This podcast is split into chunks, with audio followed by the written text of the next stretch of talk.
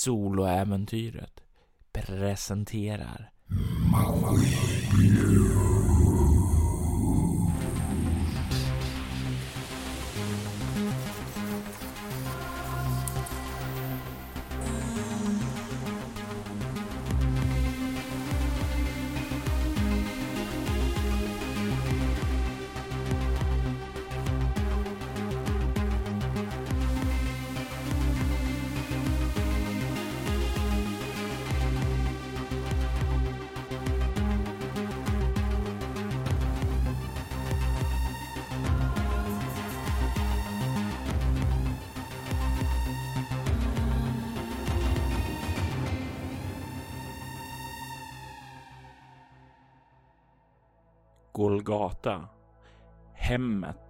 För så många personer som vägrar att kuba sig för Gemas vilja. Här i megapolen så finns de som vill leva fritt.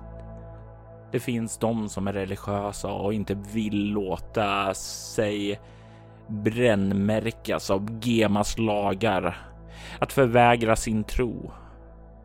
Här finns de pirater som vill fortsätta leva fritt enligt de gamla reglerna som havet erbjuder. Det finns till och med det som Gema har stämplat som terrorister här. Io Providence. En annan av dem som faktiskt finns här är Sila-piraten Demian han har spenderat de senaste månaderna här och spenderat den i Golgatas tjänst. Tyvärr är inte det här ett ryskt högfäste, så det bär ju lite emot. Men även Sila-piraterna som pratar om det stolta ryska känslan vet bättre än att bråka här. Här får man en fri hamn. Här kan man bedriva handel och proviantera. Det är en nödvändig plats att bedriva sin verksamhet. Och i utbyte för att få göra det så krävs det att man spenderar en tid ombord deras flotta och skyddar deras gränser.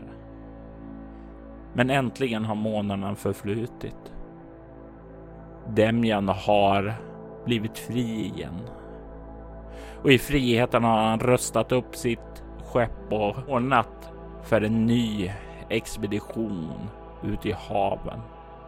Under den här tiden som har förflutit Demjan, hur, hur har det varit att nu komma från den unga mekaniker som du var till att nu vara kapten ombord på ditt eget skepp efter att ha förlorat din förra kapten och ställts emot en man, den ryska väggen som du kallade honom för, som tog livet av merparten av din gamla besättning och försvann med ert skepp och er kapten. Ja, det har ju varit en eh, väldigt svår tid. Det är ju stora skor att fylla efter Rasputin. Men eh, Demjan försöker ju styra på något liknande sätt. Han har ju ändå sett upp till eh, Rasputin på många sätt och vis. Delvis för ändå de glada Sila-piraternas, eh, kan man säga, stolthet egentligen. Eh, och det har ju gjort att Demjan på något sätt har sett Rasputin som en, en förebild och försökt bedriva det här nya skeppet på samma sätt. Mycket glädje, eh, piratande framför allt och tillsammans då med Ilse som underbefäl. Ja, Ilse hon var ju en väldigt luttrad eh, pirat sedan tidigare eh, och det naturliga skulle ju ha varit att eh, hon skulle ha tagit befäl. Men efter ni mötte den ryska väggen så fick hon ju sitt struphuvud krossat och kan inte längre tala och ge de order som krävs i de skarpa lägena. Så det är därför hon gladeligen tog rollen att vara din rådgivare och underofficer istället. Mm. Och det har ju funkat väldigt bra mellan oss två. Eh, det största problemet är ju egentligen när hon och jag är i olika rum då vi mer eller mindre då får anta vad som händer med konversationerna eftersom Temjan kan vara egentligen ganska eh, pratar väldigt mycket egentligen nu för tiden. Eh, men det är ju lite det att han är ju fortfarande en, en hel del ovan med Ilse till att inte prata. Men det har också gjort att eh, Demjan under den här tiden har fått lära sig teckenspråk för att kunna prata med Ilse. Ja, och det är ju ett eh, teckenspråk som är ja, inte universalt på något sätt, utan det är ju för dig och henne. Ni har era eh, snabba order i skarpa situationer. Ni vet hur eh, man förolämpar personer och talar eh, illa och ibland även gott om dem. Eh, det är allt de här viktiga sakerna man behöver för att kunna bedriva ett vardagligt liv helt enkelt. Mm. Demjan har ju sin, sin favorittolkning och då är det två fingrar upp, upp emot näsan. Det betyder att det luktar illa. Och det, det, det kodordet använder han mer eller mindre egentligen hela tiden när någon inte är ryss. Så väldigt, väldigt ofta. Exakt. Du har ju också lyckats skapa lite kontakter och sådant runt omkring och du har fått en eh, kontakt även här i staden då. Vem är den här personen? Då? Yes, eh, personen som vi har i staden är Lelja Morozova. Eh, självklart ryss, eh, för det finns inget annat som egentligen eh, Demjan vill ha i sin närhet. Eh, men eh, eh Lelja är en, eh, vä en, väldigt duktig kontakt men eh, samtidigt skapar hon ofta väldigt mycket problem för Demjan. detta för att hon alltid egentligen ser ner på folk och alltid ska vara över dem. Hon är nog kanske mer känd för att ha sin status som Golgatas pappersdrottning. Detta då för att hon oftast hänvisar till sig själv för mer än vad hon kanske egentligen är. Och för att hon är framförallt lätt att blåsa omkull för större aktörer. eh, tomma tunnor skramlar mest, är det inte så man säger? Det finns nog något ordspråk som säger så, ja. och nu när det har börjat blivit dags för er att lämna hamnen och börja kolla på eh, möjliga förehavande så har hon tagit fram tre stycken planer som är möjliga för er vad ni ska fokusera er på. Mm. Och en av markerar lite grann som mer högriskuppdrag.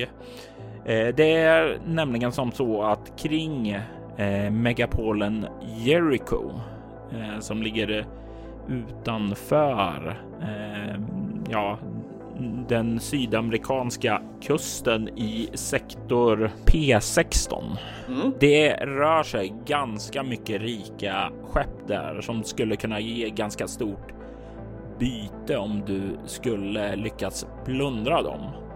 Nackdelen är ju också att det är många rika skepp som åker där. De brukar vara ganska väl eh, bestyckade, skyddade, eskorterade, så det kan vara ganska kostsamma förluster om det skulle bli en förlust.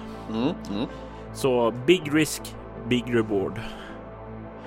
Eh, hon har även gett en eh, lågriskplan som är det här eh, som man skulle kunna säga är ja, betydligt eh, säkrare och det är helt enkelt att ta och frakta en last från Golgata upp till Polaris mm.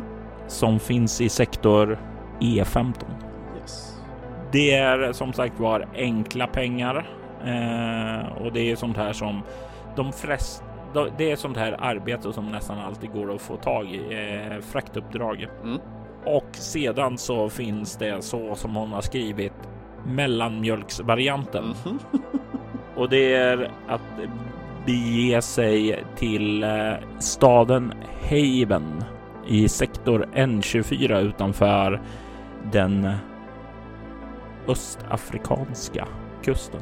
Yes. Och det finns lite sådana här förslag till rötter och sådant eh, i de här planerna och några sådana här, ja men statusuppdateringar om de olika platserna och sådant. Mm, mm. Men i över, övergripande toner där är ju alltså då helt enkelt eh, om eh, du är mest intresserad av, av högrisk, lågrisk eller mellanmjölk. Ja, det är just Demjan och högrisk. Det har, det har ju en viss eh, klang. Det är ju som handen i handsken. det, man, man, känner ju ändå på något sätt att fin, finns det någonting annat mer spännande än, än action och, och högrisk. Mm. Så det är helt enkelt upp emot Jericho som du planerar att ta dig. Yes. Mm. Eh, är det några särskilda förberedelser du vill ta innan du låter eh, Ilse lägga ut en kurs utifrån eh, de här ruttförslagen och eh, beger iväg? Uh, I detta fallet så skulle jag uh, jag skulle söka upp kontakt med uh, min andra kontakt här i stan, nämligen Parlov Potrovski. Och eh, det är nämligen så att han är eh, hamnvakt här i Golgata eh, och är då en vän till Demjan sen tidig tid nu då. För under sin tid här på Golgata så lär han känna den här Parlov genom ett litet slagsmål som bröt ut och över det så kände vi att nej, men det, här, det här funkar, det här är vänskapligt och härligt. Och eh, Parlov har ju lite mer koll på hur eh, skepp och sådant går här ifrån just Golgata och det är oftast genom Parlov som eh, Demjan egentligen kunnat ta in vissa grejer med en viss risk att eh, oftast så tar Parlov en viss del av bytet då. Men det har ändå varit en väldigt fin relation på så vis. Så att eh, helt enkelt, Demjan tar sig ner till hamnen för att snacka med Parlov för att se hur, hur ser det ut med skepp och den delen när de ska ta sig till Jericho. Egentligen nu. Är det många skepp som åker vid de här tiderna eller hur ser det ut egentligen? Jag har dålig koll själv. Var hittar du honom någonstans när eh, du väl kommer fram till honom? Eh, jag hittar honom i ett av vaktrummen, sitter och så spelar något slags eh, hasardspel med hans kollegor eller kompisar beroende på, jag vet inte vad det är, jag känner inte alla hans vänner. Så att jag, jag helt enkelt, eller Demjan kommer helt enkelt in där. Eh, ah, Demjan, Demjan. Eh, vänta, jag, jag kommer alldeles strax. Jag ska bara spöa skiten ur honom här. Du kan se hur de, eh, hans motståndare där ser sammanbitet på honom och sen säger han jag, jag höjer. Eh, och du kan se hur din eh, bekanta då bara ler ännu mera och sen så slänger han ut korten på bordet där och eh, du kan se att han har en hjärtestege och du kan se hur den andra blir helt likblek. ah, ja, men jag kommer tillbaka till nästa parti. Ni kan få gråta lite tillsammans medan jag går och pratar med min vän här. Och du ser att han plockar upp eh, markerna för han vet bättre än att eh, låta dem ligga kvar bland hans tjuvaktiga kollegor.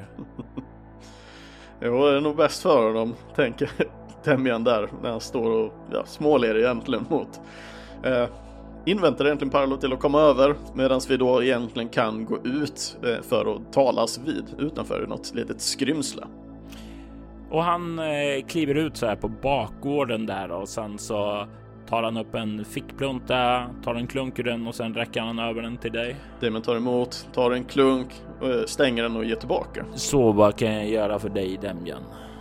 Jag är på väg, på, får ju äntligen fri från den här jävla flottjäveln. Så att eh, jag tänkte vi skulle ta ett litet, eh, ska vi säga högrist uppdrag. Saknar ju lite äventyr och... Mm, jag känner att jag behöver slåss lite mer för att komma i fas. Um, Eh, det fanns ett litet uh, arbete borta i Jericho så jag tänkte, fin, finns det några... Hur, hur, går Hur funkar hamnen här inne och är det många som eh, åker mot Jericho nu för tiden eller? Nej, GM har ju klampat ihop helt och hållet. Alltså skepp som kommer in i vår hamn är... De är ju körda. De är ju brända. Eh, kommer man hit så är man inte välkommen in där GEMA har inflytande. Eh, det är ju så många eh, turister och sådant där som GEMA vill skydda och ha sig. Eh, Jericho i sig har ju eh, personal och så på basen, även om de inte har någon egentlig flotta som eh, gör sitt bästa för att hålla oss undan därifrån. De härligheter som finns där. Du har inga kontakter borta på Jericho möjligtvis? Kan använda? Eh, inte... Mm, Som sagt, ett högriskuppdrag. Vi behöver de bästa mannar på plats. Eh, du kan eh, slå ett slag, en, bara en slumptärning. Ju högre desto bättre. Fem och sex så har han. Sex har han en kontakt han litar på. Mm. Fem så kan han ha en kontakt. Yes. Kommer tärningsslaget här. Äh, en etta. Nej, jag är ledsen Demjan.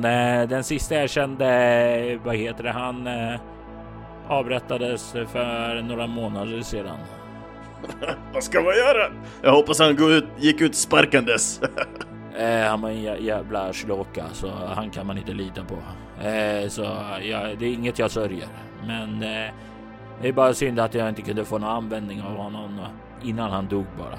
ja, intressant. Spotta på marken. hoppas han tog några fähundar med sig. Ja, eh, jag hoppas så också, men jag har inga förhoppningar att det är bara så. Han var en jävla fegis. Han var, nä- han var nästan till en eh, fähund han själv, trots han Åh var fy rysk. fan. Nej fy fan. Ja, då är det lika bra att bara få en. Sådär.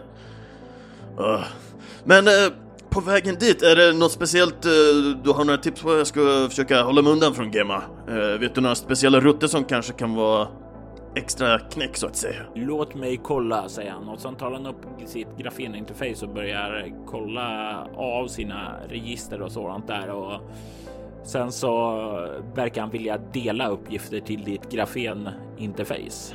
Yes, Demian plockar upp sitt grafeninterface och tar emot uppgifterna helt enkelt. Och du, du har ju som sagt var ingen som helst RFID-chip, så det är ju så han skickar ju över det mer eller mindre direkt till ditt grafeninterface eh, och det är ju ganska öppet data då. Yes.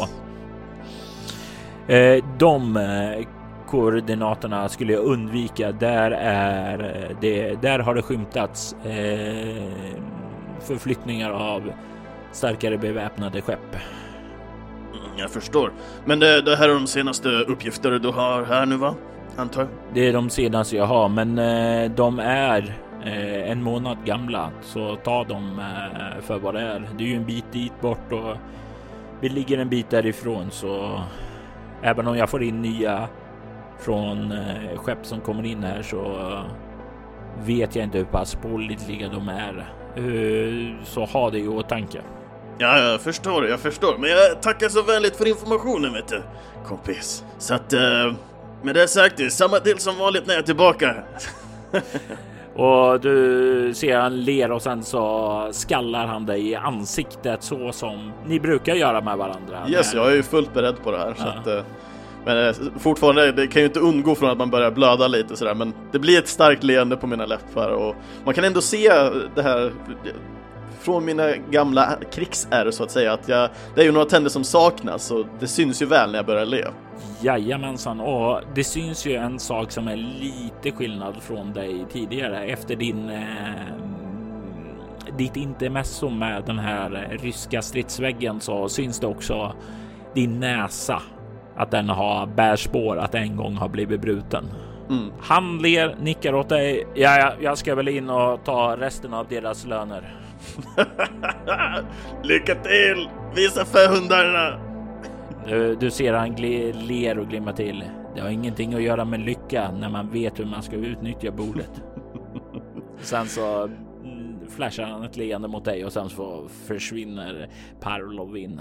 Yes, snabb nickning, vänder om och så går jag iväg också. Och eh, jag beger mig tillbaks till eh, vår hamn där vi har eh, vårat skepp och eh, tanken är ju att jag ska söka upp eh, Ilse i detta fallet. Och när du börjar komma bort till eh, Ilses eh, rum så tycker du höra ljudet av eh, någonting. Vad kan det vara? Kan det vara slagsmål? Jag tänker att du kan få slå ett kropp obemärkt. Ja, kropp har vi mm, mm, mm, där uppe. Eh, sju. Och sen obemärkt tre, vilket ger tio. Nu ska vi se, eh, var det en eller två tärningar när jag slog? En, om du inte har lyssnat som specialisering. Eh, nej. 13 då. Det pågår fysisk aktivitet där inne, men det är inte strid. Och det här är ju inne i hennes hytt då i Jajamän. Yes. Så att eh, ja, jag, jag är ju inte duktig på att plocka undan verktyg ifrån mig när jag sitter och håller på med, med, med eh, diverse grejer som behöver fixas på det här skeppet. Eftersom jag är den enda eh, ska man säga, mekanikern på det och är den som har störst mekanikvana. Eh, Så att eh, jag plockar på mig en skiftnyckel samtidigt som jag beger mig bort mot eh, Ilses rum. Ja, jag tänker ju som så. Det här är ju inte det, ert gamla skepp, utan det är ju ett nytt då som ni har. Ja, i princip det ni tog över eh, från de här fähundarna. Eh, Mm. Frågan är ju hur Demjan har gjort med alla dörrar och sådant. Eh, jag gissar på att det inte är RFID-dörrar. Eh, Verkligen inte, för då, då blir jag ganska fucked. Är det Ja. någonting Demian hatar så är det en låst dörr. Yes, Eh, så du kommer fram till dörren och det ska inte vara något problem att öppna det och du hör ljudet av eh, ganska kraftiga andehämtningar och ljudet av kroppar som eh, ja, verkar eh, slungas fram och tillbaka över rummet. Yes, eh, öppnar ju upp dörren självklart och eh, tar kraftiga steg in och försöker bara brösta upp sig så mycket. Vad är det för färghundar här inne? Och du ser då eh, den eh, nakna Ilse som liksom sitter uppe på ett bord och mellan hennes ben så finns en ganska lång muskulös man. Inte en av er besättning där som verkar ganska våldsamt och passionerat älska med henne. Och du ser hur han stelnar till när han ser dig och Ilse blänger på dig och sen gör hon några gester med händerna och ungefär som bara ut nu. Ja, ja. Det var ingen färghund den här gången. eh, tar nonchalant och så här, gör någon slags axelryckning, nickar lite snett med huvudet och så vänder om. Och bara liksom, skiftnyckeln ligger lite avslappnat i handen när jag går ut ur dörren och stänger. Du hör hur ljudet sätter igång därefter igen. Yes. Eh, tio minuter senare så kommer Ilse och söker upp dig. Var befinner du dig då? Eh, jag befinner mig i lastrummet just då, eh, egentligen för att då bara försäkra om att allting ser bra ut här inne, eh, inklusive eh, våra dolda utrymmen som vi har i det här skeppet, som jag har byggt in. Det är ju en sån där jättebra sak när man behöver frakta saker eller gömma undan saker. Så det är ju alltid skönt att ha.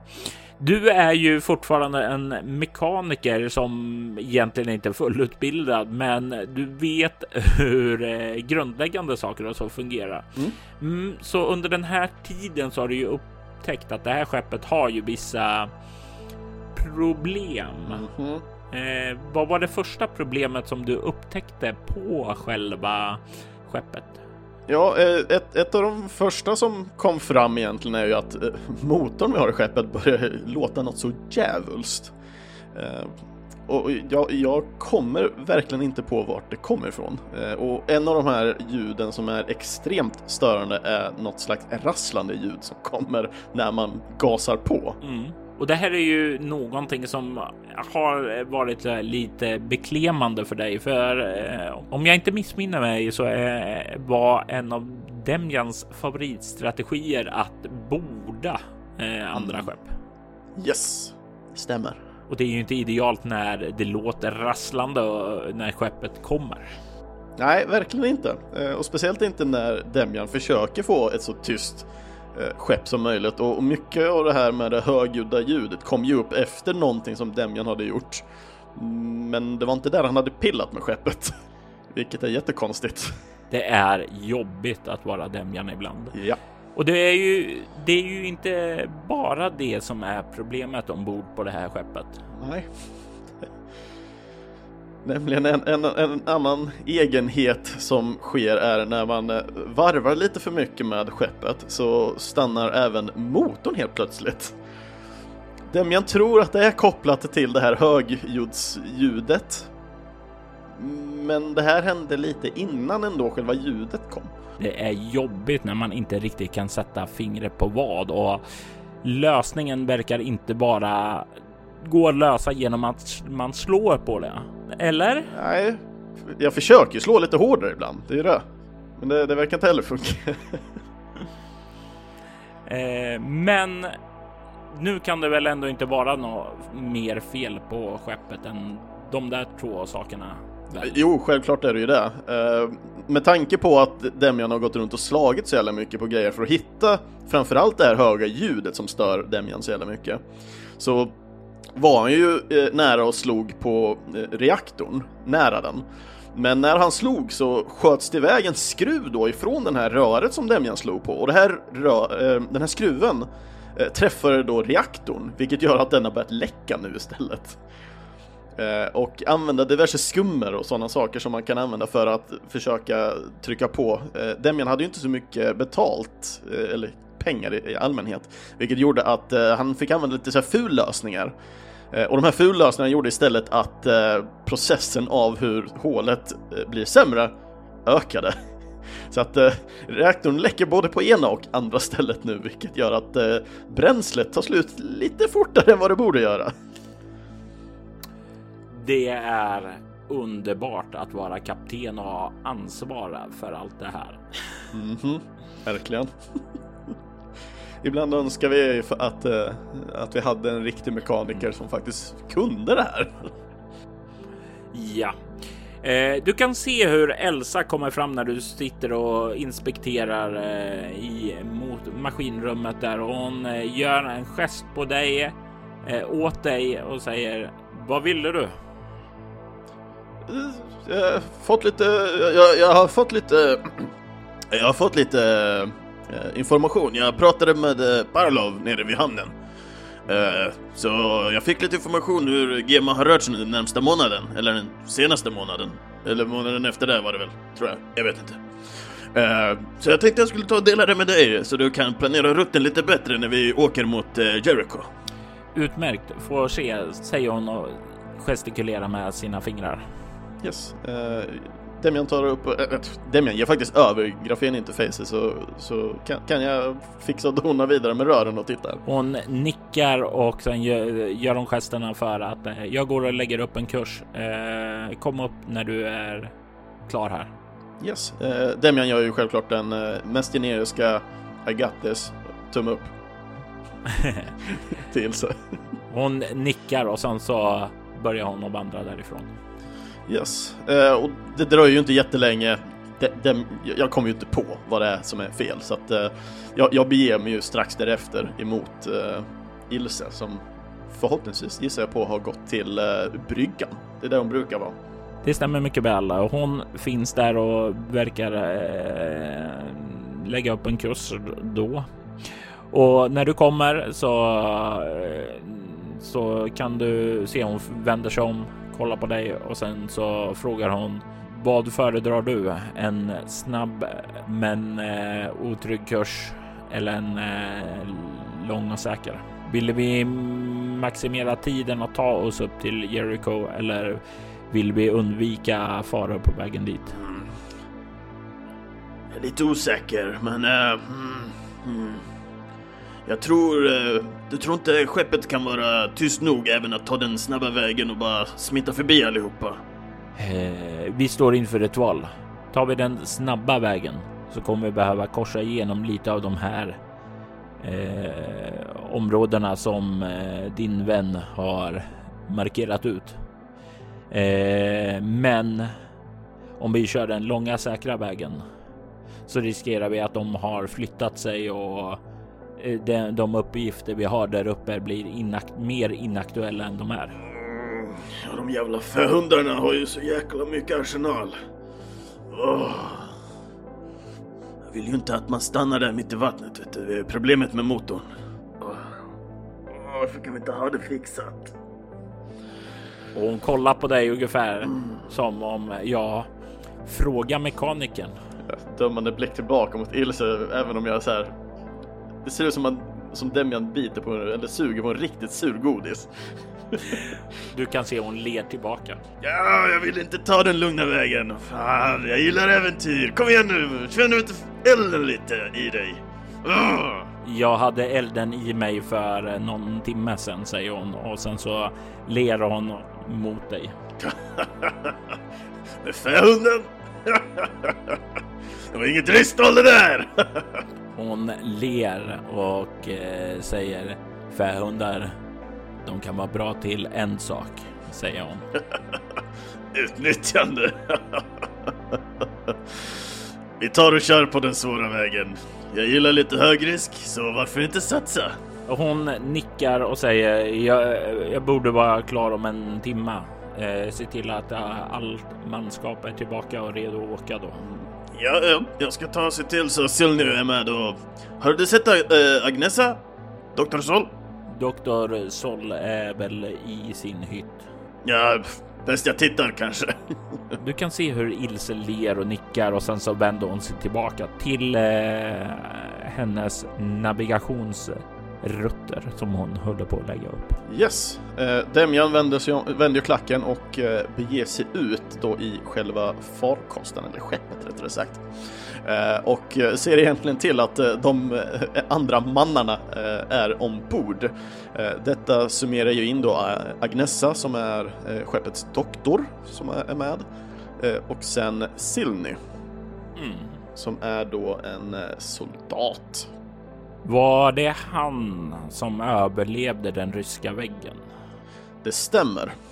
Så att eh, både alla vi tre, förutom Agnessa då, då har ju ett... Eh, eh, vad heter det? Gemensamt förflutet. Exakt! Eh, och jag gissar på att Sill nu brukar hålla sig omkring i hamnen så högst sannolikt är inte han på båten. Mm. Så att, eh, men eh, först och främst så beger sig då eh, Demjan egentligen eh, på direkt högerut ifrån själva eh, bryggan och sen ner längs korridoren för att passera då två stycken eh, hytter. Delvis eh, Demjans egna hytt, eh, sen en tom hytt och sen då kommer vi fram till Agnessas hytt. Eh, jag försöker se först fall hon kan vara där. Är dörren stängd eller öppen?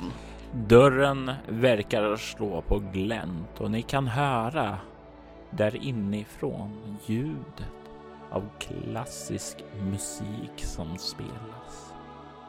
Och det är inget ovanligt för eh, är det någonting Dr. Sol gillar är det klassisk musik. Mm, mm. Uh, Demjan när han kommer fram, han har ju inte hört så mycket till musik. Det har oftast varit eh, maskinernas eh, sköna, härliga eh, musikskapande som har, har liksom fjättrat upp honom till vem han är. Eh, så han tar faktiskt en, en liten eh, extra andetag utanför egentligen och väntar och bara lyssnar lite på musiken också. Så han står egentligen bara runt hörnet och bara insuper lite musik, blundar och bara Mm. Feels good. Men sen efter en stund i alla fall så vänder han klacken inåt och eh, tittar in då helt enkelt. Och jag, han gissar på att Agnesa är där inne också. Det är hon. Hon verkar stå framför en eh, ja, uppspänd grafentavla och verkar eh, stå och eh, gå igenom någonting. Den är riktad så att hon ser ut mot dörren och du ser inte på själva skärmen då vad det är hon kollar på. Mm. Du kan se hon ganska lugnt säger God dag Demjan. Oh, Demjan kommer ju på snabbt att ja, det är ju doktor som gillar ju inte se Demjan skadad och han har ju headbuttar ju en tidigare. Så snabbt är det upp med själva skjortärmen egentligen och så här, torka av pannan och bara "Ehm, Just det, äh, Agnesa, äh, doktor Sol, förlåt. Eh, vi tänkte bara se så att du är redo för färd snart. Jag är redo för färd. Behöver jag justera din näsa igen? inte just nu, vi kan ta det sen när vi har åkt. Ta det bara försiktigt. Eh, vi har begränsat med resurser. Så jag skulle hata att se att jag stod här och inte kunde hjälpa dig när du behövde för att du haft kul så mycket innan det verkligen behövdes. Var inte en sån pottsork nu. Måste ha kul, det vet du. Åh, ja, fantastiskt kul, säger hon och sen så kan du se hon gör några gester där på grafeninterfacet. Ja, men då vet jag vart jag har det i alla fall. Så jag återkommer. Jag ska bara hitta. Har du sett Silnia? Ja, han var förbi här tidigare. Om jag inte missminner mig så skulle han ut på ett ärende och införskaffa lite stridsdroger. Oh. Kanske ska ta lite från Silny sen. händerna går ihop samtidigt som man går ut. Uh, just det, uh, vi ses sen! Det gör vi, kapten. Ta det försiktigt där ute. När, när eh, Agnesa säger kapten så då, då fryser Demian snabbt lite till. För det är ju fortfarande väldigt ovant för, för Demian att höra ordet kapten som är riktad emot just Demian. Jag tänker så här att du kan få slå bara av ovanan där, slå ett skräckslag. Mm. Ett omskakande sådant med utstrålning. Mm. Tre, vilket ger nio. Ja, du motstår ju. Du får inga skräcknivåer av det, men du fryser ju till där som du sa av det. Mm, och sen kommer jag ut ur det som just det. och eh, vandrar iväg. Eh, och eh, jag går ut på hamnen egentligen och väntar egentligen utanför själva eh, lastsidan så att säga eh, utav skeppet. Eh, där sitter jag egentligen och väntar fram tills eh, Silny kommer tillbaka. Och Silny kommer tillbaka kanske om, ja det går en kvart där så kan du se han eh, kommer gående som den stora muskulösa ryska kar som han är. Demjan. Mm -hmm. Silny, jag vet vart du har varit. en liten doktor viskade i mitt öra. Ska jag behöva ta och rufsa till doktor Scholl? Kanske ska, hon kanske ska hålla sina affärer för sig själv. Ah, hon håller dem med mig också! vi delar saker, vi är på samma båt, kom igen nu Silly! Han eh, fnyser till och sen så nickar han. Jag gissar väl det. Men eh, om du vill ha mina grejer får du betala för det. Det är inte gratis. Ah, nej, jag behöver dem inte just nu, vi tar dem sen! Kompis! du kan se han nickar och sen säger visst, vi gör det. Är vi redo att åka? Yes, uh, Ilsa har precis fixat en ny rutt. Jag tror hon planerar upp det sista, så att uh, det är egentligen bara för oss att bli redo. Uh, det är ingenting mer du behöver? Uh, ingenting, ingenting. Toppen!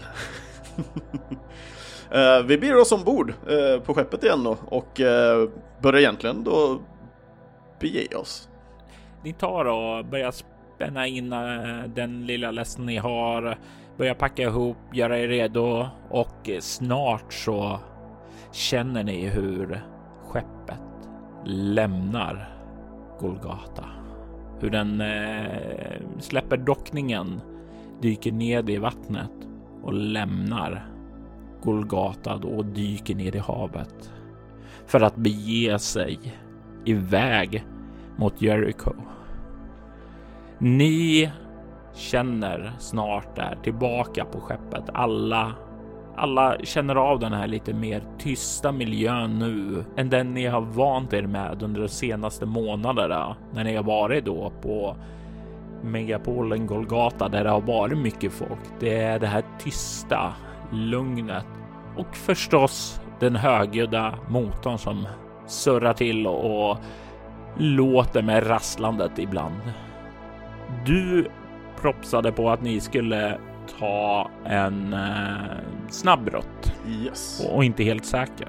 Mm. Det kommer innebära att ni kommer få slå på mötestabellen i Svartsvan vid två under två gånger innan ni kommer fram. Mm. Jag vill att du ska börja med att slå en tärning för att se vilken tabell du ska slå på. Yes, då börjar vi med den första. Och den första säger fyra. Och fyra är ett möte. Mm. Och då vill jag att ni slår att du slår två tärningar och lägger ihop det. Yes, två tärningar. En trea och en sexa, vilket ger nio. Ni fortsätter under dagen att eh, ta er vidare och vad gör Demjan under den här tiden? Självklart eh, så försöker ju Demjan gå på jakt efter den här högljudda grejen som vibrerar så jäkla mycket. Den är ju så jäkla störande nu när egentligen det är typ allting Demjan kan höra Från sorlet ifrån Golgatas eh, hamn och dylikt ockuperade ändå Demjans sinne. Nu när tystnaden kommer vid och det här högljudda ljudet blir allt mer eh, det enda ljudet Demjan kan lyssna på. Eh, möjligtvis lite eh, klassisk musik när han går förbi eh, Agnessas hytt. Men utöver det, mycket letande egentligen. Fram och tillbaks. Och de här ljuden är ju någonting som du kommer att gå bet på att hitta eftersom det är en av skeppens egenheter. De går visserligen att lösa, men då kommer det dyka upp något nytt problem på grund av skeppstypen eh, som du valde för det här skeppet. Då. Mm. Men det förhindrar ju inte Demjan från att aktivt gå och leta och försöka hitta vad som grunnar sig, var ljudet härstammar ifrån. Så det är under dagen som mer eller mindre går där och letar. Du kan se då att Silny eh, har, ja, under en del av dagen så går han Han har sin träningsrutin i lastutrymmet. Tar också vilar lite, eh, håller sig lite för sig själv. Eh, hjälper ju givetvis till om du ber om det, eh, mm. men håller sig ganska, ja, mycket av tiden går åt att träna och hålla kroppen i form. Eh, Dr. Sol verkar nästan stå i samma position under hela dagen. Varje gång du går förbi där så hör du den klassiska musiken och ser hur hon står nästan på samma ställe och studerar och petar på grafenskärmen. Mm. Demjan går ju förbi hytten och sen så här sakta kommer tillbaks med huvudet bara ut från kanten för att se. Nej, inga rötter än vid grafenplattan. Sen vandrar han vidare. Eh, och det är väl framåt kvällen då som du kan höra över eh, högtalarsystemet eh, Il Ilse. Hon säger ju ingenting för det kan hon inte, men hon har eh, ni har upprättat ett litet system då när hon aktiverar det och sen slår med en metallstav två gånger så betyder det att du ska komma upp på kommandobryggan och det är det exakt hon gör. Yes, så Demian släpper ju sina grejer och beger sig helt enkelt upp mot kommandobryggan. Du eh, kommer eh, upp dit och kan se att hon eh, vänder sig om och sen så pekar hon på sonarskärmen framför sig. Mm. Och vad hon pekar på visar sig vara en eh, Chelonian Shuttle som verkar ha strandat på havsbotten längre fram. Mm -hmm, mm -hmm. Jag tänker att du kan slå tre T6. Ja, jag har två här så vi slår en två gånger bara. Ska vi se. Slår vi båda och det är två fyror och så slår vi om en. Det är en etta, vilket är 4, 4, 1 ger 9. Och du kan se att eh, hon eh, pekar på skärmen och sen för liksom trycker på skepps, skeppet där och du ser att det kommer upp att eh, det här skeppet verkar tillhöra eh, en rivaliserande piratflotta. Mm som heter Neovoku. Mm. Vilket, eh, ja, eh, om somliga skulle beskriva er eh, Sila-pirater som galna eh, pro-ryska nationalistiska slemhögar så skulle väl samma personer beskriva som eh, de här Neovoku som galna japanska cyborgmonster. Mm. För det är pirater som eh, gärna använder sig av cybernetik. Och cybernetik är något som bara de som inte har någon livsvilja använder för under 2040-talet, alltså åren, årtiondet innan terrorns år och den gemas formande så var det en period där allt eh, verkade blomstra för transhumanister och cy mm. cybernetiken var väldigt, väldigt på frammarsch. Men sedan så kom bakslaget och alla de här cybernetiken verkar vända sig mot sina användare över en natt. Det var som om de, ja, det blev helt, det kunde döda en eller det kunde döda en om man hade tur. Andra drevs galna av smärtan den orsakade. Nu för tiden så är det väldigt få som vågar använda sig det. Men de som vågar använda sig för att skapa de här korta fördelarna, de lever på lånad tid. Och det är exakt det som de här Neovoku lever på. Mm. Men det skeppet står still just nu. Det står still och ingen rörelse. Ingen rörelse och det verkar eh, som om motorn är avslagen också. Ja. Det är ju extra kul tycker Demian. Eh, det finns inget roligare än att jävlas med folk som står still och lever på belånad tid. Så att uh, hmm. Demian uh, ropar in Silny också. Och du kan höra att uh, tunga, tunga fotsteg kommer gående. Och snart så börjar han sig in. Ja? Ja, Silny, vad säger du om att borda lite pirater? oh, jag ser fram emot det. Jag längtar att få spilla lite blod. uh, Damian vänder sig sen emot uh, uh, Ilse och uh, Ja, Ilse, har du, har du någon erfarenhet av de här piraterna sen tidigare? Jag har sett några när man har vandrat runt lite här och varit till Golgata och sånt, men eh, jag har inte pratat så mycket med dem. Som sagt, hundar. Eh, du kan se hon verkar fundera lite Ungefär som hon ehm, funderar hur hon ska formulera sig. Eh, det är liksom att ert teckenspråk liksom inte har rätt begrepp för det här. Mm. Eh, och hon eh, gör sedan gesterna lite så här tveksamt. Ungefär som galna. Eh, mm. Orädda. Eh, Rasputin undvek dem. Eh, inte av rädsla för dem, för maskiner. Så med respekt? Respekt, ja. Teknologi är en faktor som gör det oberäkneligt. Men jag vet inte. Mm, kanske man inte vill gå för nära, men samtidigt så som sagt, tar vi dem slipper vi problem. Tar vi dem inte kan de bli ett problem. Eh, cybernetik går att sälja dyrt om vi kan slita det ifrån deras kroppar. Eh, Dr. Sol slita från deras kroppar. ja, men då har vi en plan. Hon uh, nickar och gör gesten. Vill du ha med mig eller vill du ha mig här? Uh, jag funderar på, med tanke på att den är vi kanske ska testa våra nya säga, tillgångar.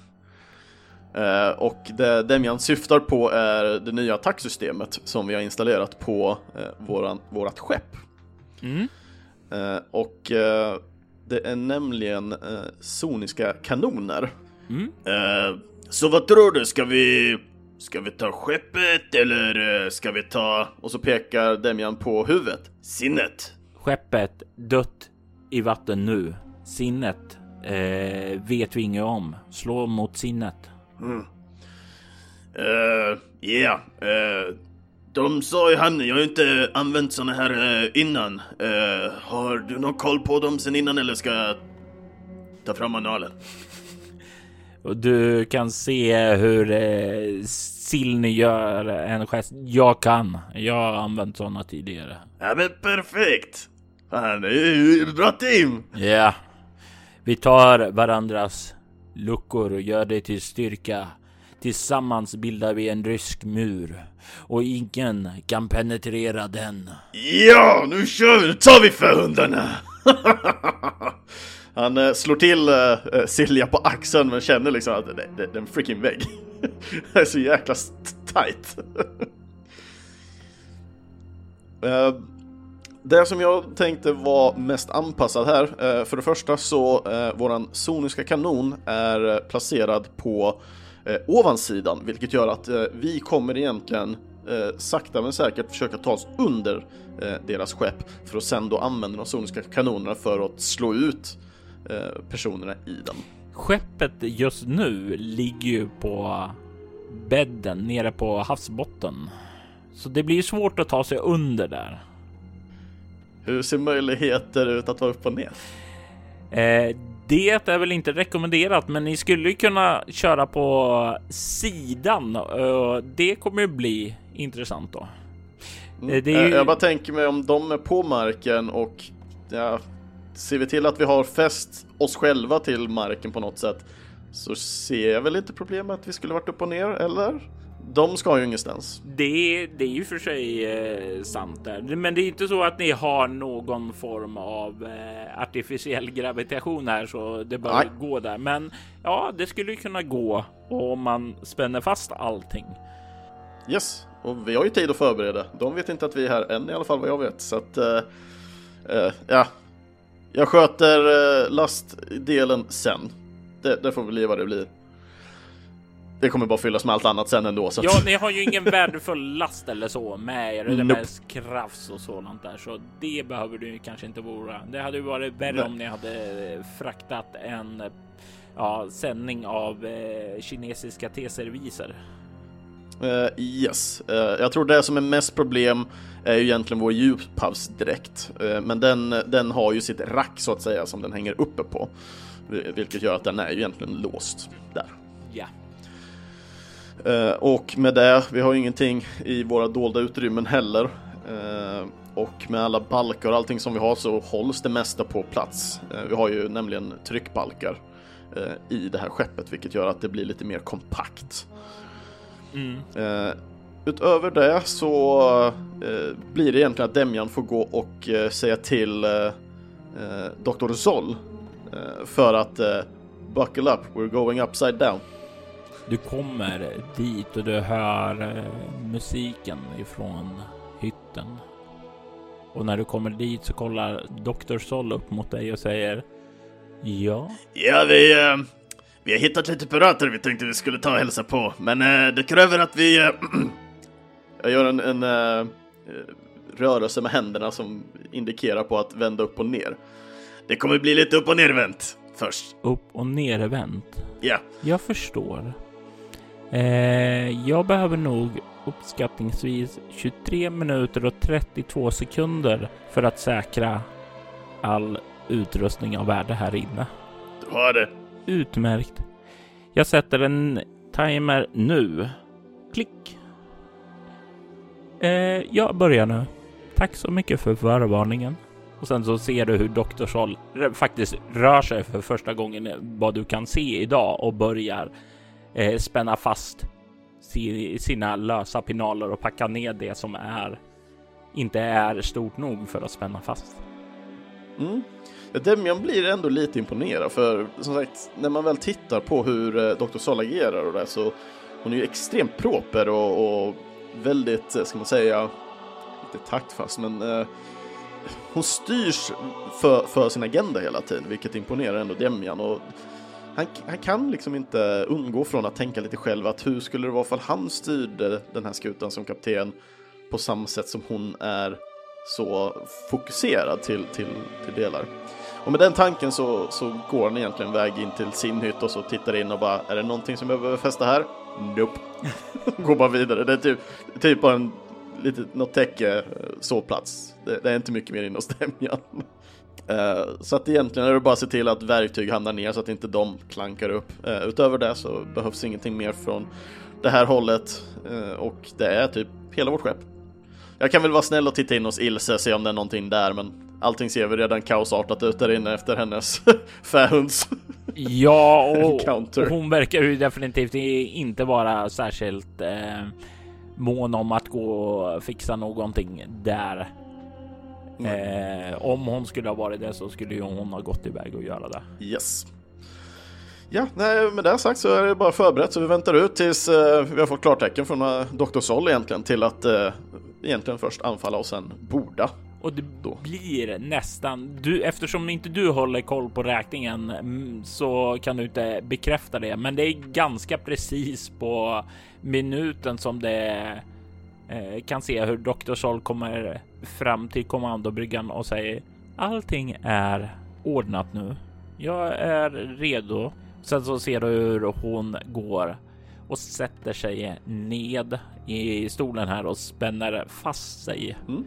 Hon är ganska smal och jag vet inte vad ni bär för färger, men hon går ganska ljusblå, eh, lång läkarrock och har på sig några svarta handskar. Mm. Eh, Demian borde väl egentligen klä sig mycket bättre än vad han gör, för han, han klär sig verkligen inte som en pirat. Han, han behåller fortfarande den här pojkspolingsattityden och, och klädseln som han hade på dagarna på sitt gamla skepp. Eh, väldigt skitiga kläder, lite rött linne till exempel och, och den delen. Eh, så att det är väldigt, ska man säga, avslappnad klädsel och mycket skit. Ja.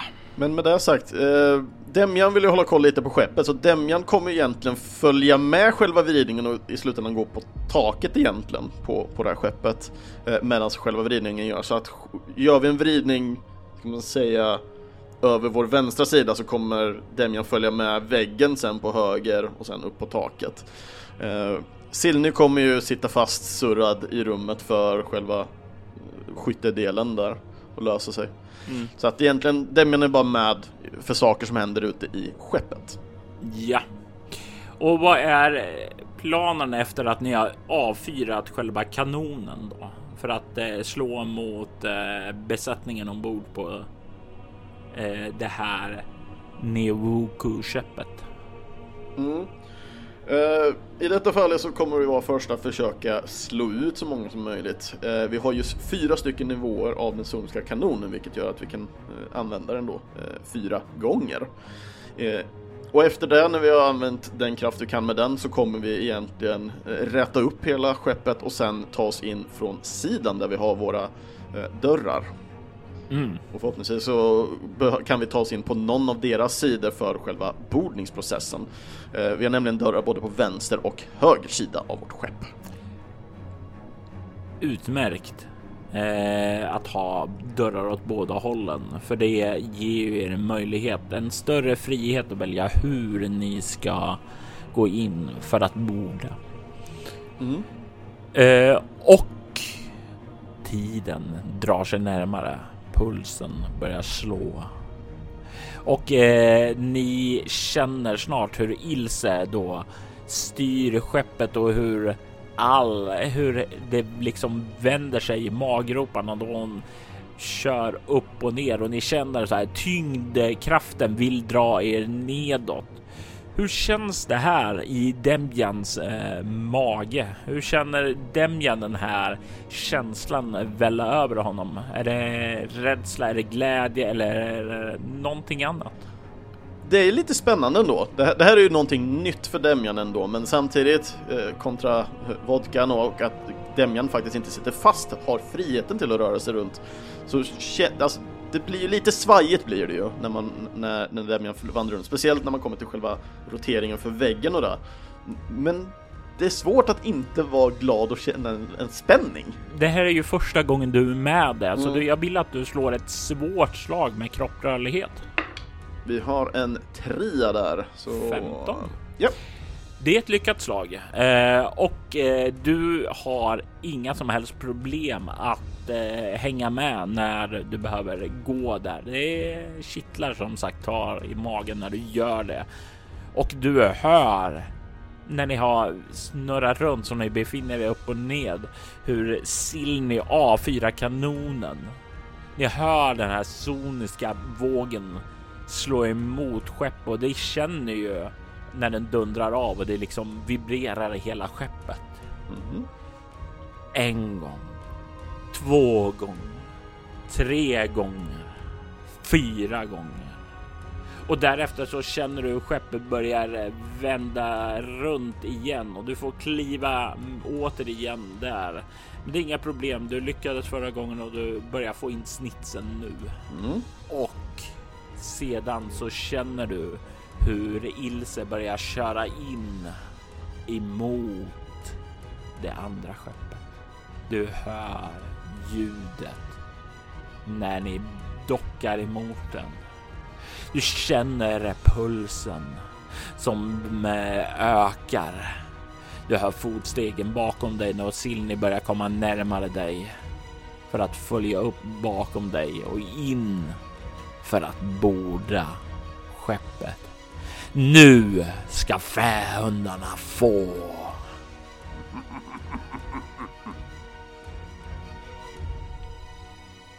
Maskinblod avsnitt 1 Rebel at Heart var ett scenario skapat, spelet och redigerat av Robert Jonsson med Kristoffer Schenström som Demjan. Temamusiken till Maskinblod gjordes av Marcus Linder. Övrig musik gjordes av Dream State Logic, Adrian von Ziegler, Orchestra da Camera Gli Armonici och Magnus Erlandsson. Soloäventyret är en actual play podcast där vi spelar rollspelen Bortom och Leviathan. Ni kan komma i kontakt med oss på info.bortom.nu. Det går även att följa oss på Instagram och Twitter på @spelabortom. Ni kan även följa Soloäventyret och Bortom på Facebook samt på bortom.nu. Maskinblod är ett bonusäventyr som har blivit till tack vare er lyssnares engagemang. Vill ni ha fler bonusäventyr? Passa på att lämna en recension om antingen podden eller spelet. Tack för att ni har lyssnat.